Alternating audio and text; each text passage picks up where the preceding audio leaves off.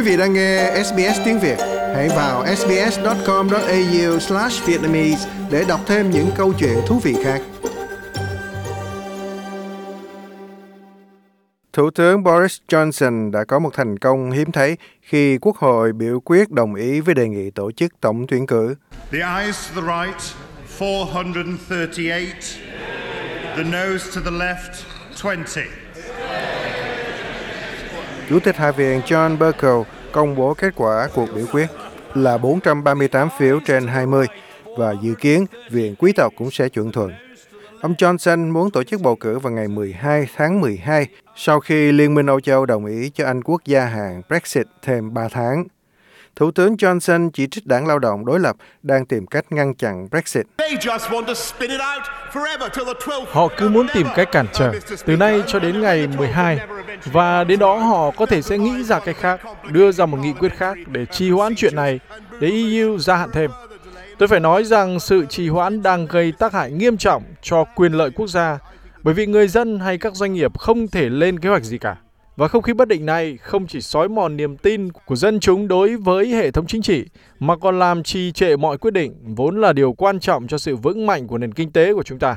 Khi ông Boris Johnson lên làm thủ tướng, ông cam kết sẽ đưa nước Anh ra khỏi EU vào ngày 31 tháng 10, nhưng ông Johnson không có đa số trong quốc hội. Và nay thì EU đã gia hạn cho Anh quốc đến 31 tháng 1 năm sau 2020. Thủ lãnh đối lập Jeremy Corbyn Tuy vậy, ủng hộ tổng tuyển cử vì hy vọng đảng lao động sẽ thắng. Lao động ủng hộ bầu cử bởi vì chúng tôi muốn đất nước này xua đuổi được chính phủ bảo thủ liều lĩnh và phá hoại này. Tôi đã luôn nói rằng khi không còn chuyện ra khỏi EU mà không có thỏa thuận, thì chúng tôi sẽ ủng hộ bầu cử lại. Hôm nay, sau khi Thủ tướng nhiều lần chối bỏ, Brexit không thỏa thuận đã được rút lại. Vì vậy, người dân có quyền bỏ phiếu lựa chọn một chính phủ xứng đáng hơn. Trước đó, Thủ tướng Boris Johnson đã hy vọng tránh được việc Anh quốc ra khỏi EU mà không có thỏa thuận. Theo kế hoạch Brexit mà ông Johnson công bố hôm 2 tháng 10, thì cả đảo Ireland sẽ ở trong cùng một khu vực kiểm soát hàng hóa, nhưng Bắc Ireland sẽ cùng Anh rời khỏi khu vực thuế quan của EU.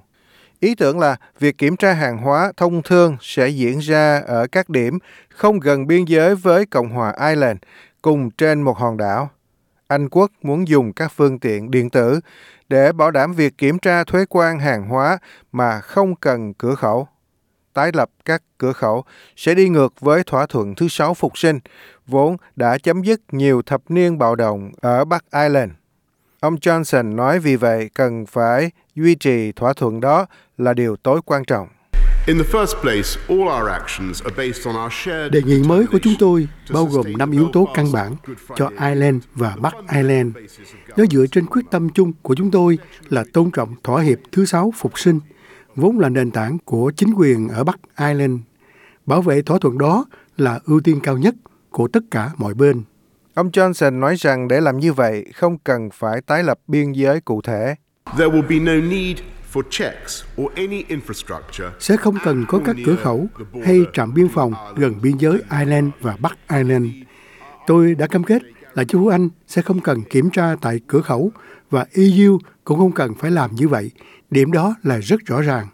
Các bình luận gia tiên đoán rằng kết quả của tổng tuyển cử sắp tới sẽ vô cùng bất ngờ khi mà cử tri đã quá mệt mỏi với Brexit và sự trung thành dành cho hai đảng chính đã bị xói mòn rất nhiều trong thời gian qua. Một số chính trị gia lo sợ tổ chức bầu cử cận ngày lễ Giáng sinh sẽ làm cho dân chúng bực mình, chưa nói là trong thời tiết giá lạnh lúc đó.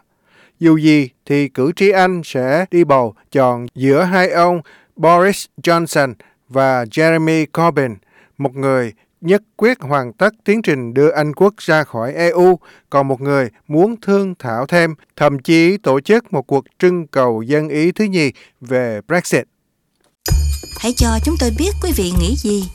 Bấm like cho SBS Vietnamese trên Facebook hoặc follow chúng tôi trên trang Twitter at SBS Vietnamese.